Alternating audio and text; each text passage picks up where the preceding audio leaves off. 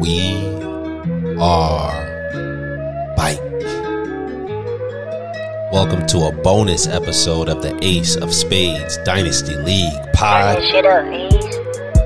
Y'all know who the fuck it is, man. It's the host with the most, Cam, aka the Dynasty Demigod, aka the Ace of Spades Thanos, aka the four-time champion, aka Mister You fuck with me, you fucking with the best. Follow me on Twitter at Cam's Not Sober. And I'm not alone. I am joined once again by Dynasty Buck in the flesh, Andy Buckler, aka Built Different Buck. You can follow him on Twitter at Andy underscore Buckler. Andy, what's good? What's good, bro? The bonus episode. Had to hit him with the and one one time. The and one. Hey, speaking of and one, bro, you got me in this freaky ass flex basketball league, man. I don't know what the fuck I'm doing. Hey, man, you got you. I mean, you started off. You got Miles Turner though. Hey, shut the fuck up, bro. He was bum ass, man. I should have drafted I should have drafted Mister Flat Earth, bro. Kyrie, brother Kyrie. Nah, fuck that pick up. But it's my it's my first startup uh, basketball draft, so mistakes were made. Mistakes were bound to be made. Let's get into this bonus episode of the pod.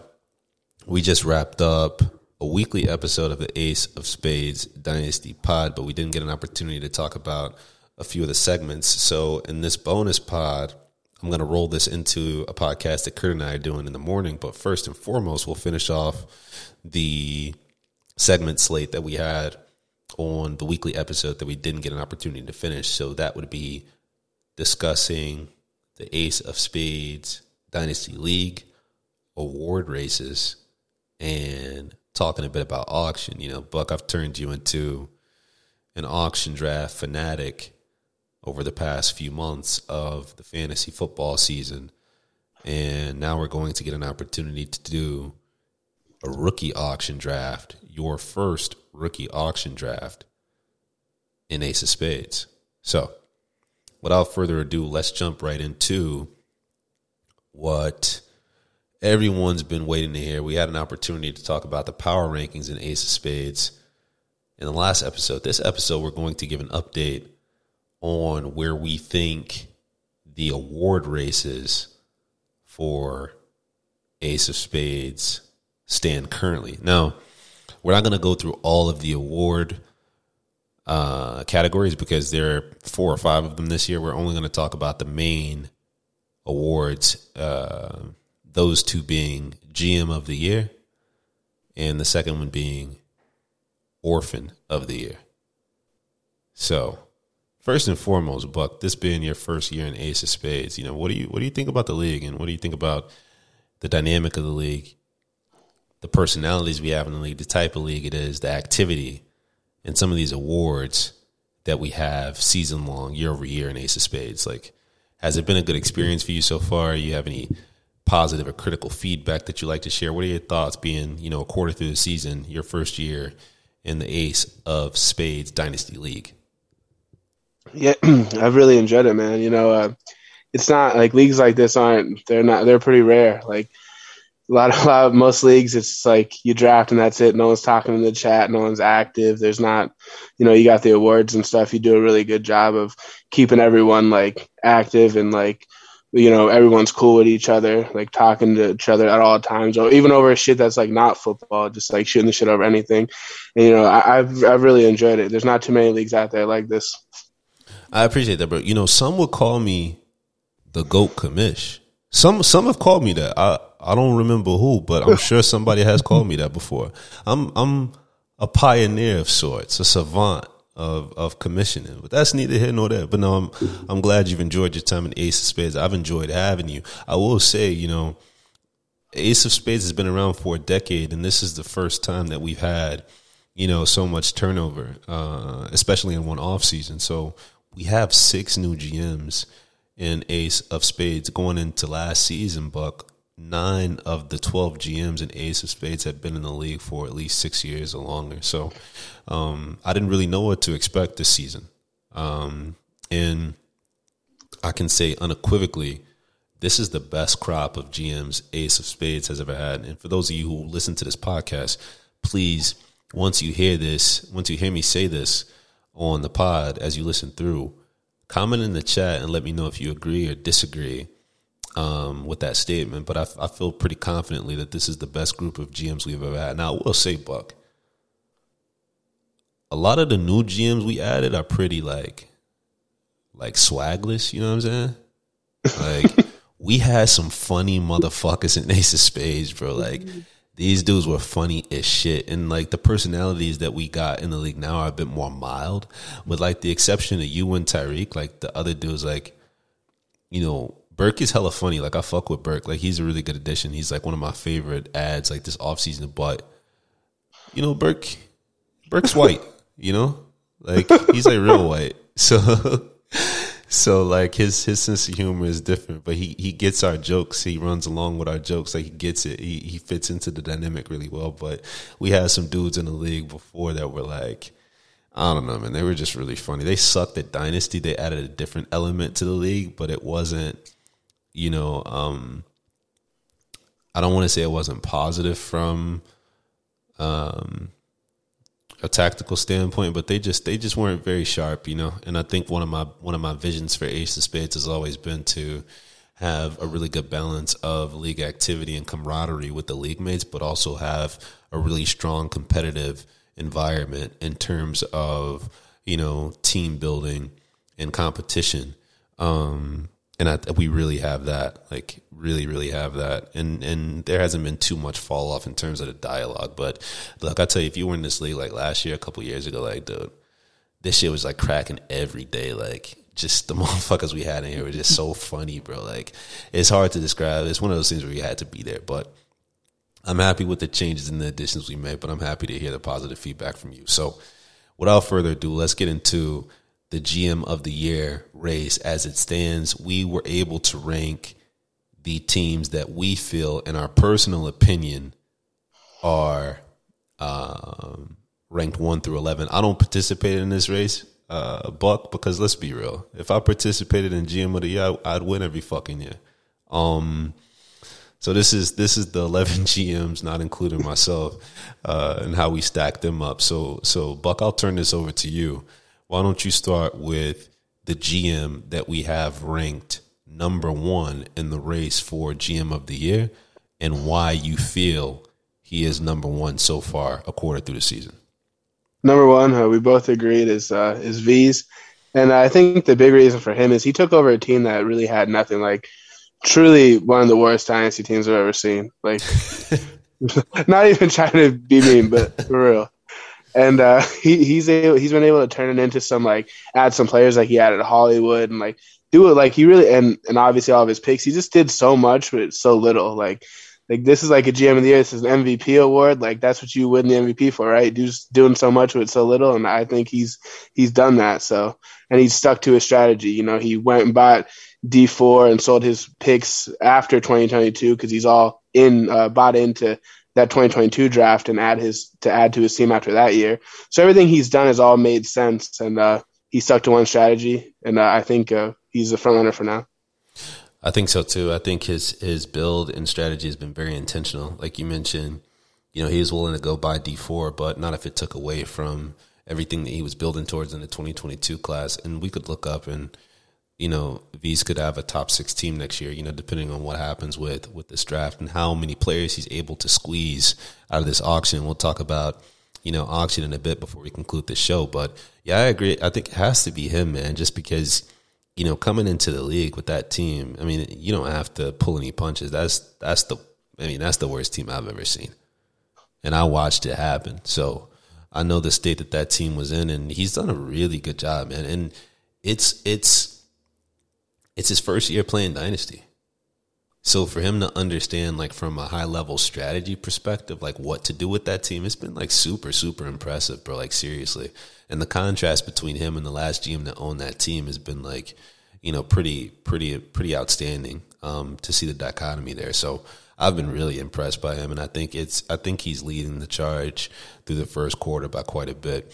Um, next on my list, I'll take the next guy because I think you have somebody else at your number two spot. But number two, I actually have you, and for the sake of time, like we won't get into all the transactions um, and activity that we use to grade or position these rankings, but you know, similarly to V's, I mean, you you came in with a strategy, you stuck to it, and you were able to get some really nice pulls on trades, and you've also hit on a couple waiver wire pickups, which is difficult to do in a dynasty league. So I've been really impressed with your approach. It's been very intentional. You've stuck to your strategy. You made some really sharp plays. I don't think you've caught any L's yet. You know, I was really pushing for you to take an L in that Diggs trade, partially because you didn't trade him to me. He didn't end up on my team. But, you know, after watching Smitty's performance last week, you know, there is some opportunity for him to to really ascend and turn into a, a staple wide receiver one for your team, and you were able to get some draft capital on top of that. So um, your move has been pretty impressive so far, but, uh, you know, I can't say it's surprising. You know, I invited, I invited you to, to the league for a reason. I knew you were going to handle business, but you're clearly in the top three in this race for me. And since we had different opinions on who the top three were, why don't you take the next guy um, that rounded out your top two? I had uh, Isaiah had two, uh, but just uh, you know, similar to the other guys, you know, he had a he he took over. He really took over a demon. Like as far as uh, uh, dynasty value, like he had some guys on there that had crazy dynasty value. He took an approach that I definitely, I would say, like personally, I wouldn't have taken if I had that team. Like I wouldn't have went all in with uh, buying some of the assets that he did buy, like some of the aging guys, but. It seemed like, you know, that's what he wanted to do. He stuck to it and went out and just kept at, kept adding to, uh, like, basically all the top, like, um, aging dynasty buys. He went out went out and got it done, and uh, now he has the top three team. So even though he did have, like he, like I said, his team was real good from the jump, but he stuck to his strategy, did it, and now he has a team that's set up to compete at least uh, for the next probably two years at least.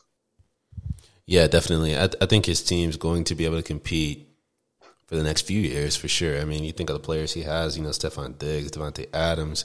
These guys might not be peak, like, top three producers at their positions, uh, Derek Henry, Nick Chubb, but you know how this works, man. Like, those players are going to produce enough, uh, and there there's a finite number of, you know, top twenty options in Dynasty, and, and a lot of times those twenty-nine, thirty-year-old guys are still producing at, you know, maybe not one level, but two level. So he's going to be around. He he won't be a top three team for very long, but he'll he'll be a top six team for quite some time. He also has some draft capital in the twenty twenty-two draft, and we'll see if he's he's able to squeeze something out of that. But yeah, I agree. He's he's top three. He was third for me um, because I agree with the the strategy uh, and builds that you and V's took over. You know what he did. He kind of took the, you know, I don't want to say he took the easy. I mean, I don't want to say he took the easy way out because I think that's insulting. I think, you know, I, I will say it was kind of easy for him to do what he did, like given the given the the the state the league was in. You know, I talked about this in the last podcast, how when Isaiah joined the league, there were only three people trying to contend. Everybody else was doing this like pussyfoot, like rebuild type shit. So it was really easy for him to mortgage away youth and draft picks because that's what everybody wanted in the league at the time, to get those aging win now pieces. You understand what I'm saying? No, I agree. So, sure. so it didn't it didn't take a lot of finagling or maneuvering for Isaiah. It was very easy for him to get to the point that he was at, and he just had he just had such um, he had so many moves to make because he had so much value in that roster. Like Elmo built a top three team in this league, which is really really hard to do because this league is is pretty sharp from top to bottom, and. um Yeah, you know, it was, it was you know, rapid succession. He, he he flipped all that young talent for, you know, win-now talent. So it is a strategy. He stuck to it. He did a really good job um, with that strategy. It's just not one that I necessarily agree with. Um, so he, he's third for me. Um, and you and V's had to do, you guys were able to do a lot more with a lot less. Uh, honorable mentions, because we're not going to go through all eleven of these guys. We have Burke, right outside the top three. I talked about this in the last podcast as well. My reservations with Burke and why he's outside the top three in terms of the G M of the year race is just because, like, I don't really know what he, I don't really know what he's doing. Like, I don't, I don't really know what the strategy is, or what it's going to be tomorrow. Um, and and you know, uh, you know, for the people who are familiar with the Bible, there's a Bible verse or part of a Bible. I'm not a I'm not a Bible reader myself, but I've heard this before. It says in the Bible to lean not to your own understanding, right? And that means you don't gotta fucking understand everything. So I don't have to understand Burke's strategy, but I can in good faith put him ahead of some of these other guys I mentioned before him, uh, just because his strategy doesn't really align with anything I've ever seen, like with somebody inherited an orphan. I've never seen anybody ping pong back and forth with strategies like that. So he's kind of outside looking in of this race right now, even though when he first came in the league and we first did award race updates, I think it was week one, he was my one or two. And then he kind of did this like hedging win now shit, and I just, he, he lost me. So um, he's on the outside looking in for me. Next, I got Rio here at number five because, you know, the other guys in the league haven't really made much shake, and Rio, you know, had a vision for what he wanted to do this year, and, and he kind of switched it up and stuck to that and sent some first-round picks for some players that are going to really help him, you know, score some fantasy points over the next couple seasons. And I think the trades that he made have, you know, returned dividends. I think he's he's won those trades based on his strategy. Um, last guy that I want to mention before we move on from this segment and get into the auction discussion, rounding out the top six, is Chris. And I really think it's important to give Chris praise here because prior to this season, Buck, you would have thought that Chris was probably one of the G Ms that was going to be fucking kicked out of Ace of Spades, bro, due to the activity and moves that he made with his roster. Chris was somebody who took a really long time to grasp the concept of dynasty, but I think he's done a really, really, really good job this past summer and understanding what it takes to build a sound dynasty roster. And he dug himself into such a hole. But although the moves he's made to fix his team have been incremental, he's done a really good job with picking a strategy and sticking to it and kind of retooling his roster and trying to squeeze out value where he could. So he's in the top six for me, and I'm really looking forward to seeing, you know, how he can turn this thing around with some of the players that he has on his team.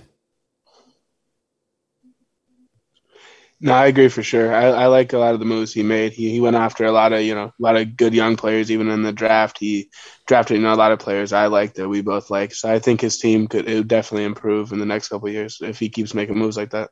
Yeah, I agree one hundred percent. All right, let's wrap that up. We're not going to talk about the Orphan of the Year because when I was looking through the G M of the Year race, I realized that five of, you know, every every orphan outside of A-Flow is in the top five. So the Orphan of the Year shit is like the same. Like, we'll try to make it so the G M of the Year and the Orphan of the Year isn't the same person, but it's it's whoever y'all vote. But that would be cool if, I don't know, those flip. I don't know how you can separate the two, but, you know, we'll figure it out.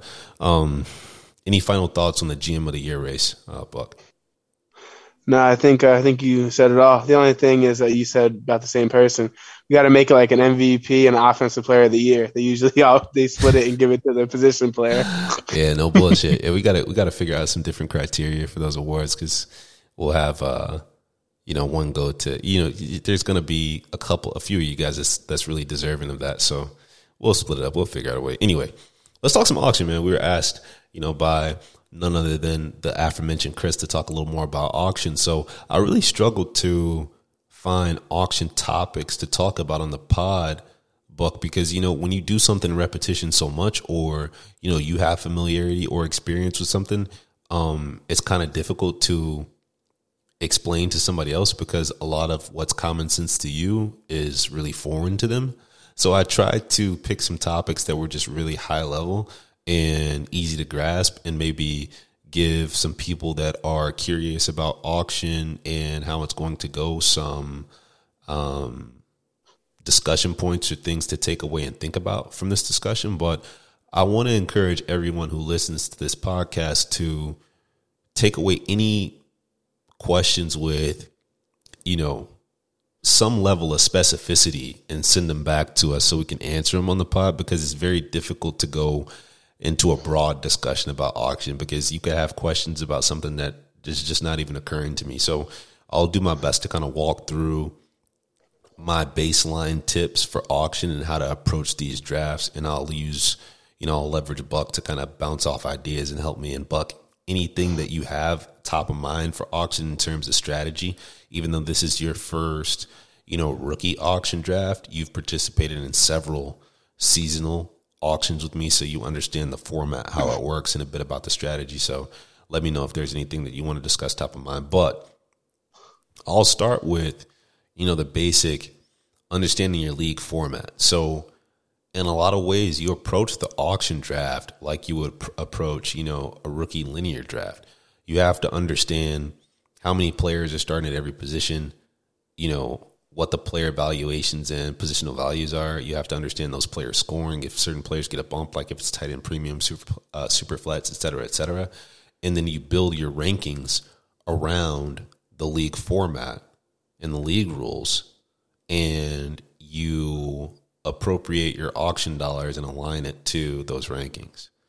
So, for instance, in auction, just like linear draft, the draft should pan out the same way. The premium picks, like the quarterbacks and the players that we have ranked in the top five of the rookie draft, those are going to be the players that we spend the most money on. Am I making sense so far, Buck? No, you are. So I use this example from twenty twenty in an auction draft where the number one overall pick was worth two hundred dollars. Joe Burrow went for over five hundred dollars.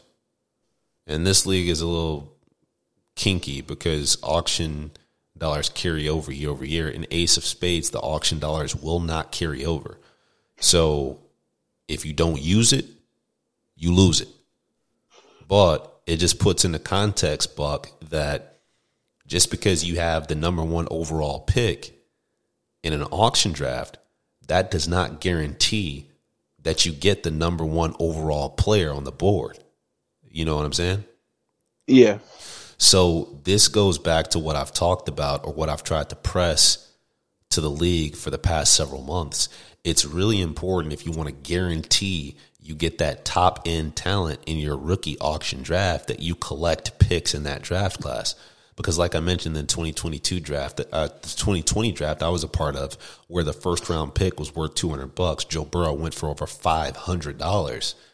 You can't get the one oh one unless you have a collection of auction dollars, and the only way to get those in Ace of Spades is to trade for them. And that's why you see a G M like V's have such a stranglehold over this twenty twenty-two class, because he has five first-round picks with several second-round picks. And, you know, Buck, you and Ant also have, you know, several hundred bucks in this auction. So, you know, you guys are going to have to approach, you know, the draft very strategically, since, you know, you have someone in the draft that can that can severely outbid you for those top players. Any feedback on what I've touched on so far with the auction strategy and overview? No, I think I think you hit on it all, except uh, when you said uh, about if you don't use the money, you lose it. It's kind of like uh, we were doing some drafts, like some seasonal drafts, and if you're leaving the draft with a lot of money, you're probably doing something wrong. Yes, yes, you're, you're really doing something wrong, especially in a rookie draft, because, look, if you have a lot of picks in a, in a rookie auction, your team's probably in need of a lot of players. So you want to spend that money. There's no scared money in a rookie auction draft. And, Buck, you know, I'm really glad you brought that up, because it's a really important strategy aspect in auction. You want to be aggressive and make sure you spend, but you don't want to overspend or spend on the wrong players. You know what I mean? Yeah.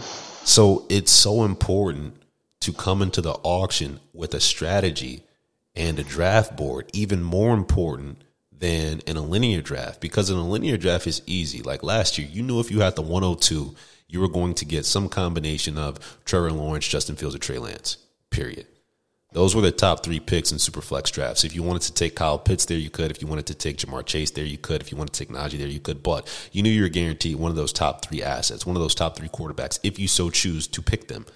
In an auction, the strategy is so much more layered and nuanced. You could come in here with your five hundred auction dollars for twenty twenty-two Buck, and you could say, look, I want Sam Howell. I do not want to leave this draft without Sam Howell. And V's has eleven hundred auction dollars. She could just bid five hundred one dollars on Sam Howell, and then you can't fucking get him. You know, so yeah. what so what you want to do is you want to come into the draft with a draft board, and let's say you want to have your top thirty-six players, and you don't have to assign a percentage of dollars per pick, but you want to have an idea in your head like, look, I have five hundred dollars. I am going to bid up to two hundred fifty-five dollars on Sam Howell. If somebody bids two hundred fifty-six dollars, I'm out. You know what I mean? Yeah.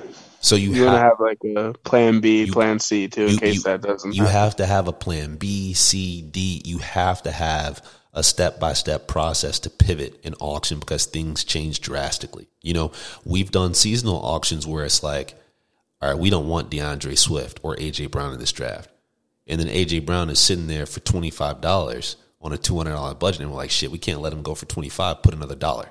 You know what I mean? Yeah. So thing, things change on the fly. You have to be ready to adjust. So it's going to be interesting to see all of you first-time rookie auctioneers navigate the draft. So first step and first piece of advice I can give, understand your league format, understand scoring, understand positional values, build your draft board, build your rankings, and have a dollar amount cap assigned to the players that you want and stick to your budget. You can't get into a bidding war on a player with somebody who has significantly more draft capital than you. Then you end up leaving the draft, and you need four players. You end up leaving the draft with one. So you guys got to be strategic and really look at this from a high level and understand that you may not leave with the player you want depending on who you're in a bidding war with. So that's first, preparation, understanding your league format. Next, understanding the economy of the league, the cost of doing business, what each individual pick is worth. And why this is so important, Buck, is this is more pre-draft work, and maybe we should have talked about this first.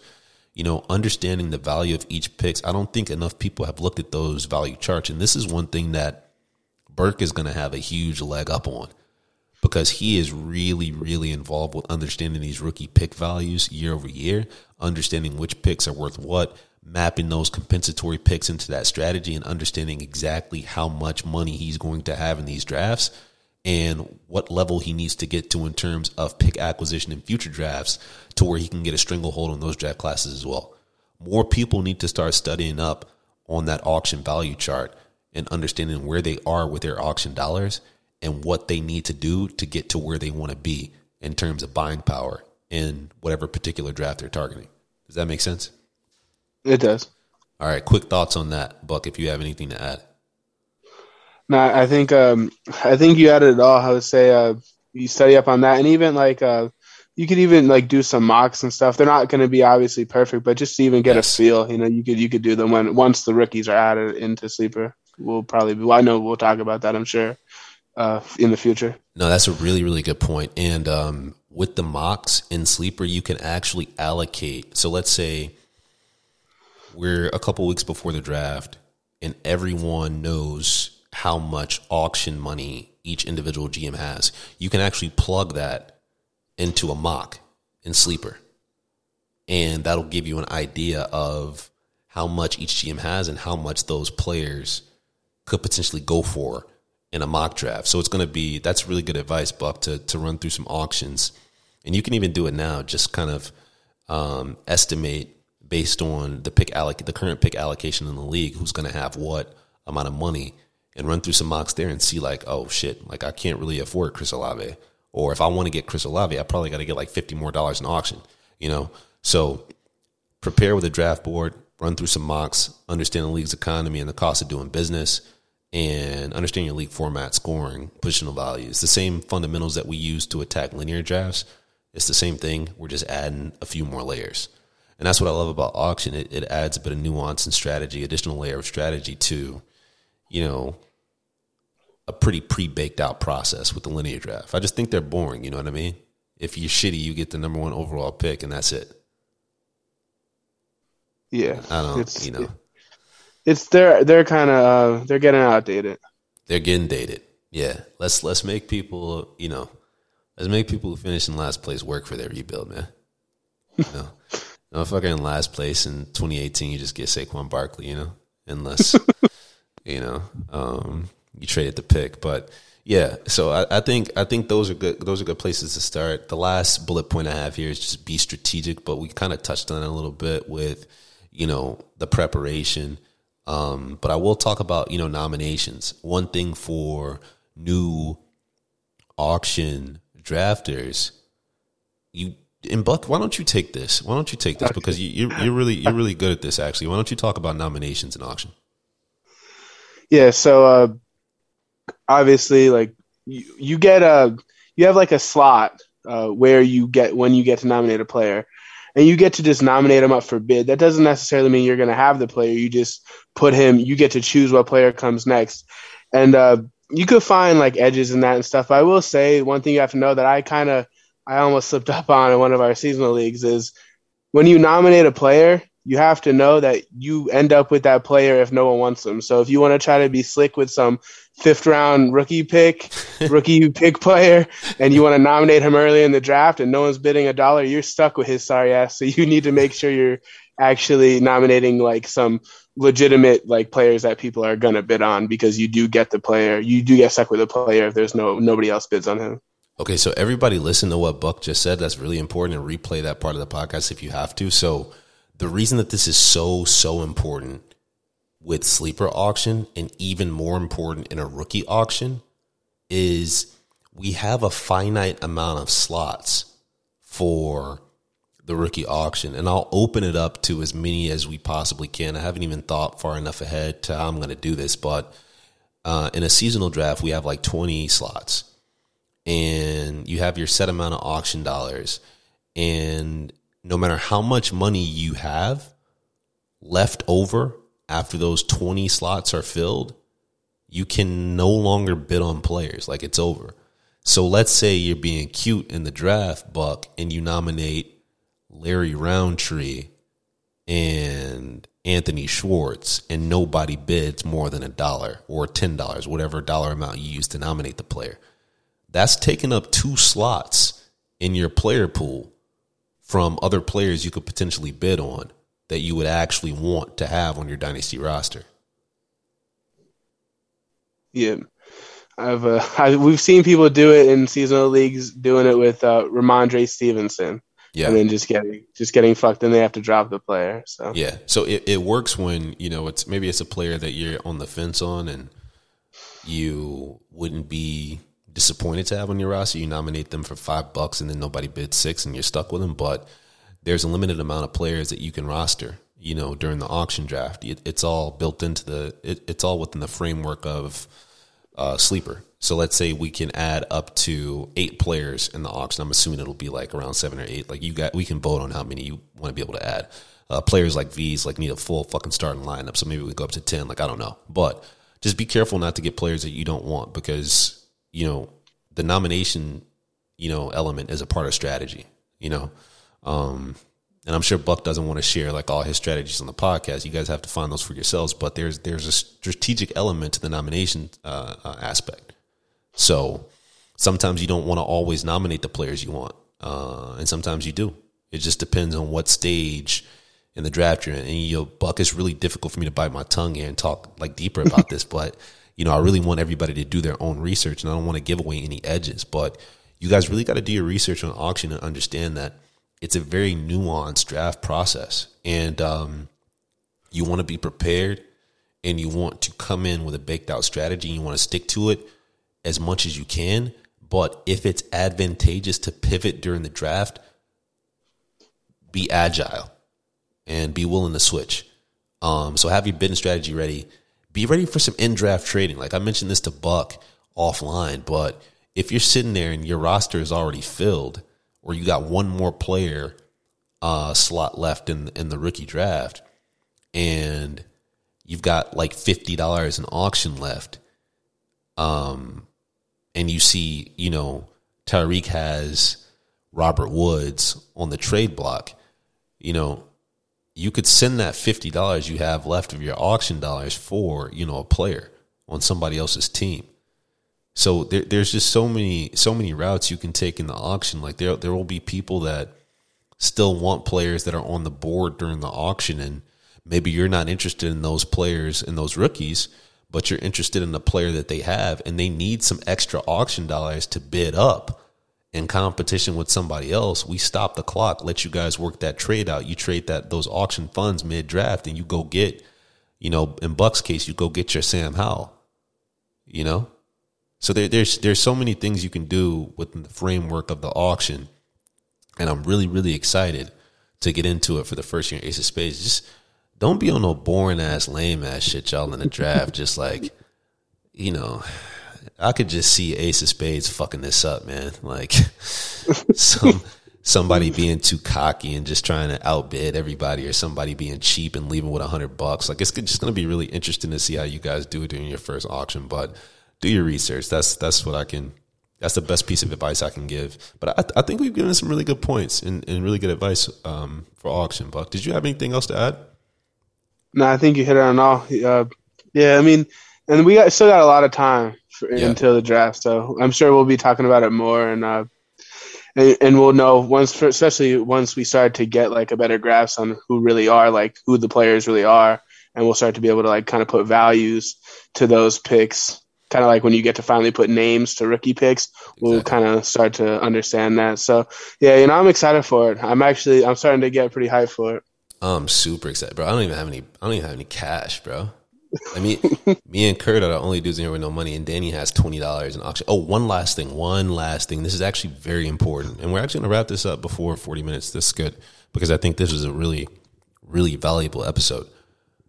When you're, look, just because you have one pick in a draft class, or two picks in a draft class, or you only have a second round pick, or a second and a third round pick in a draft class, that doesn't mean you have to punt that draft class entirely.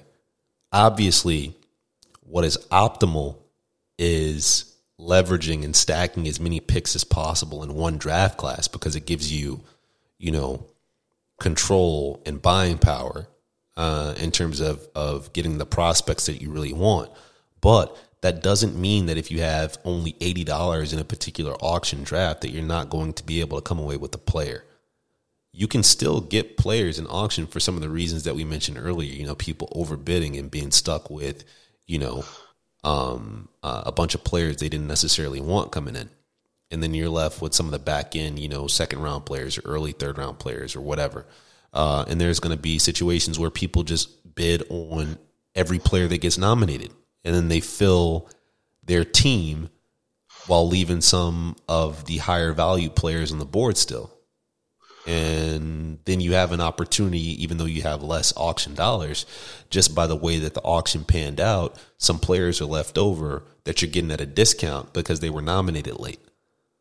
So don't completely punt on a draft just because V's has, you know, five first round picks. You guys can still get in these draft classes and make something shake. I don't want people to just be so scared money like every year, like I only have a first, let me sell it. You don't have to.